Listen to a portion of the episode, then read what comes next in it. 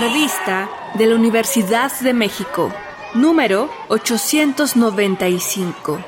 Nueva época. La calle.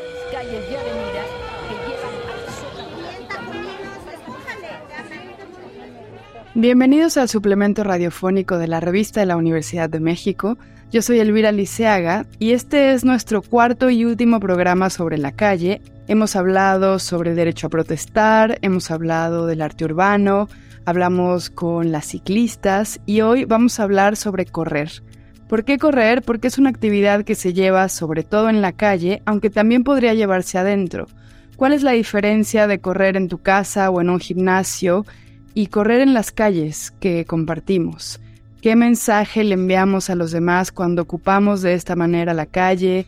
¿Qué sentimos cuando los que no corremos, por ejemplo yo no corro, cuando vemos un grupo de corredores en las calles, por ejemplo también están los maratones, y cómo correr en la vía pública o en el espacio público construye otro tipo de ciudad?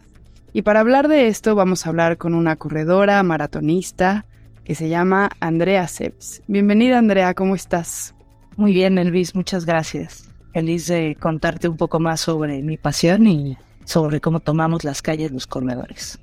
Bueno, cuéntame un poquito cómo te hiciste corredora y qué te mantiene corriendo cada mañana tan temprano, qué te da tantísima disciplina.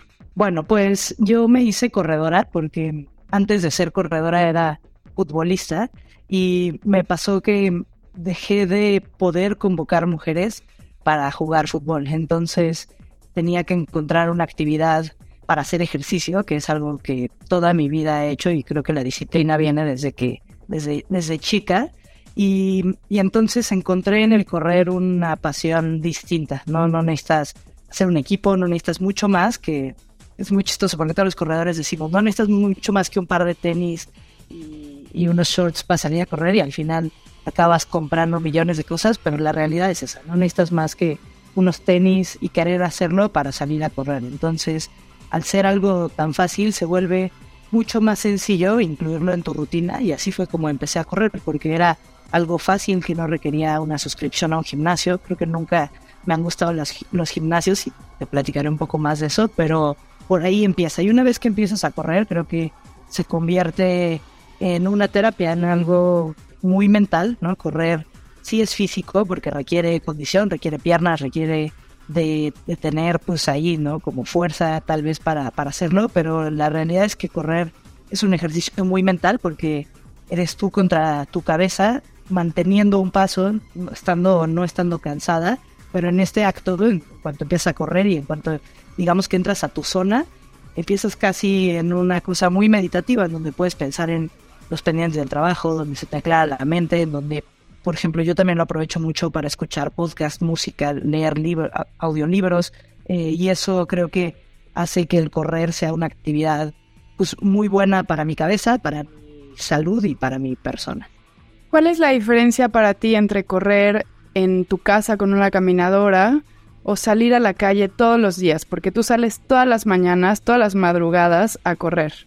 Pues mira, creo que cuando corres encerrado en un gimnasio, en una caminadora, en los hoteles, cuando de repente viajas y dices, bueno, no tengo mucho tiempo y tengo que subir a la caminadora, es otro ejercicio, ¿sabes? Como que correr en, en la calle, correr al aire libre, tiene muchísimas otras connotaciones y, e implicaciones como desde cómo te pega el aire en la cara y respiras diferente, en las cosas que vas viendo en la calle, en los paisajes que disfrutas, en cómo de repente se te va el tiempo mucho más rápido. Yo empecé corriendo en caminadora y en corredora y de verdad que yo defino las corredoras como una tortura china porque no estás viendo a veces más que una pantalla y creo que justo estamos tratando de escapar de las pantallas, de ponernos más en contacto con nosotros, con nuestra ciudad, con, con las calles y correr fuera hace toda la diferencia en que se te vaya rápido el tiempo y en los estímulos. Yo, por ejemplo, casi todas las mañanas entro a Chapultepec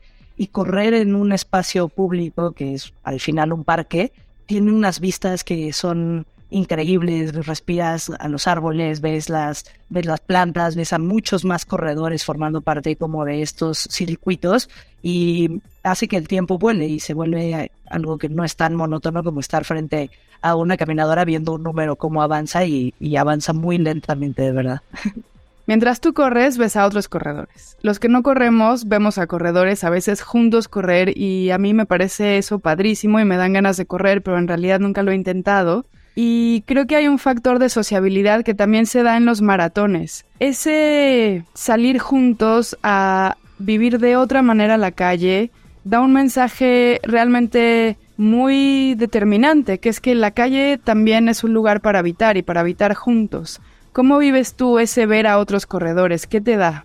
Bueno, son muchísimas preguntas en una, porque creo que lo primero es cuando tú tienes una rutina individual de correr, hay, hay como dos formas de correr, cuando corres de forma individual y cuando corres en equipo. Cuando corres de forma individual, cuando ves un, o sea, cuando vas por reforma, por ejemplo, y ves un corredor y te lo cruzas de frente, hay una complicidad entre el otro corredor y tú, en donde sabes que estás haciendo lo mismo, hay un guiño, incluso ves cuánto has sudado, compartes ese espacio y ves incluso por dónde viene. Muchas veces compartes el mismo, como el mismo camino y lo cruzas de una forma distinta. Entonces creo que hay, una cosa que se construye de complicidad de en la calle, no solo son coches, no solo son peatones, también somos corredores y de repente vas corriendo y ves a la gente formada en la fila del metrobús y que incluso a veces dejan un espacio para que pasemos los corredores. Entonces empieza a convertir la calle en un espacio de, de convivencia. Entonces eso pasa cuando corres, digamos, de forma individual, cuando corres en equipo, que también yo formo parte de un equipo y hay trotes diarios, semanales, varía mucho como la dinámica del equipo, pero básicamente corremos en Reforma, corremos por Polanco, corremos hacia la villa en algunas ocasiones, corremos al centro histórico, entonces hay muchas rutas de correr en las calles de la ciudad que de repente son tomadas por este grupo de personas y cuando corres con un equipo se convierte en un acto de trabajo en equipo, justo lo que te decía, que cuando juegas fútbol es difícil reunir gente, cuando corres, a pesar de que es individual, reúnes a mucha más gente y todos traen un ritmo, un paso y un objetivo común de sumar un tiempo de entrenamiento, una distancia o compartir una ruta en en la ciudad. Y creo que eso es algo súper bonito. Yo muchas veces la ciudad la veo en rutas por las que he corrido, por las que he pasado, por las que he entrenado con sola o en, o, en equipo, ¿no? Y, después tocabas el, el, tema de las carreras o los maratones y esa creo que es mi parte favorita porque dedicamos las calles y la ciudad a los corredores y no es un se convierte en un espacio donde no caben los coches y, y hay muchos que se enojan, ¿no? Y que, que, cierran ciertas calles o que pasen ciertas cosas, pero creo que hay mucha más gente expectante de como de los corredores alrededor en las carreras, como porra, como apoyo, las, personas que sirven agua, que están ahí de repente, que todos formamos parte de como del mismo lugar en donde ocurren historias mágicas, ¿no? Ocurren récords personales, ocurren eh, historias como que alguien se cae y otro lo ayuda y de repente se convierte en un espacio que no está dedicado a los coches, sino a construir comunidades. Esta construcción de ciudad o de comunidad y esta forma de habitar y de apropiarse de las calles es bastante anómala. Los maratones suceden una vez al año en cada ciudad y son lugares que se transforman y se experimentan de una manera totalmente distinta. He estado viendo últimamente la serie sobre el maratón de Boston y es muy interesante cómo se reconfigura o se resignifica la calle, ¿no? La calle, al ser pública, es un espacio que se vuelve una casa colectiva y después también se puede volver un espacio peligroso. Y pensaba también mientras te escuchaba en que a veces hay espacios públicos donde quizá las mujeres quieren salir a correr y no es tan seguro. Entonces que las mujeres salgan a correr también me parece una forma de decir la calle también es nuestra. ¿Tú lo vives así? Yo he pasado creo que como mujer muchas etapas como corredora. Eh, cuando empecé a correr, cambié incluso la forma en la que me vestía o la forma en la que salía a correr, aunque no fuera tan cómoda, porque sufrías y se sufre bastante acoso. Siempre hay un camionero que te chifla porque vas en, en mallas o, o, hay una persona que se te queda viendo. Eh, entonces, para, para las mujeres, correr en la calle sigue siendo un riesgo. ¿Qué se hace como para mitigarlo? Pues justo salir en grupos, salir con equipos, pero siempre creo que para las mujeres va a ser un reto mucho mayor el salir a correr. ¿Por qué? Porque es temprano, porque hay poca iluminación, porque hay pocas personas en la calle y porque el riesgo es latente y sabemos cómo le pasamos las mujeres en México y, creo que también correr y, salir y ponerte los shorts y, y, el top es un statement de que necesitamos recuperar la calle para todo, o sea, como mujeres, no solo para, para caminar, para para pasar de noche o lo que sea, sino también para correr, para ejercitarnos y, sentirnos de, manera segura. Hace poco, el, 8 de mes, justo hubo una carrera eh, que organizaron algunos grupos de, de corredoras y fue súper bonito ver, éramos más de 400 personas, porque la carrera fue mixta, incluso los hombres. Al final, son los hombres que corren son aliados nuestros y, y nos ayudan a sentirnos más seguras. Entonces, fue una carrera súper bonita en la cual tomamos las calles y no había, no era, digamos, no estaba marcada una ruta de carrera y aún así éramos tantas personas y los policías tuvieron que pararnos el tráfico y de entregarnos la calle porque era una especie de protesta de aquí estamos las mujeres que queremos sentirnos seguras corriendo. Entonces, creo que todavía hay muchísimo por avanzar, pero yo sí he visto en la presencia de las mujeres en las calles y en las corredoras que poco a poco nos vamos sintiendo más seguras y más tranquilas. Oye, para terminar, ¿qué le dirías a una niña o a una chica joven que no se anima a correr en las calles? ¿Qué podría aprender y qué podría experimentar de esto?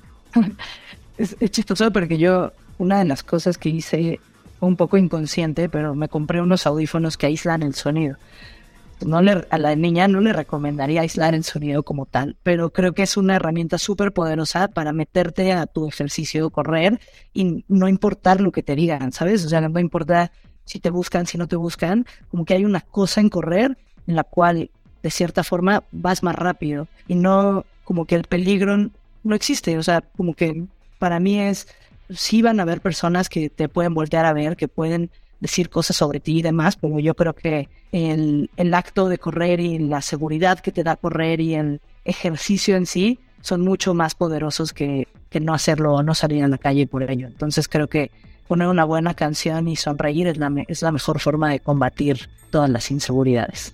Bueno, muchas gracias, Andrea. de nada, Elvis.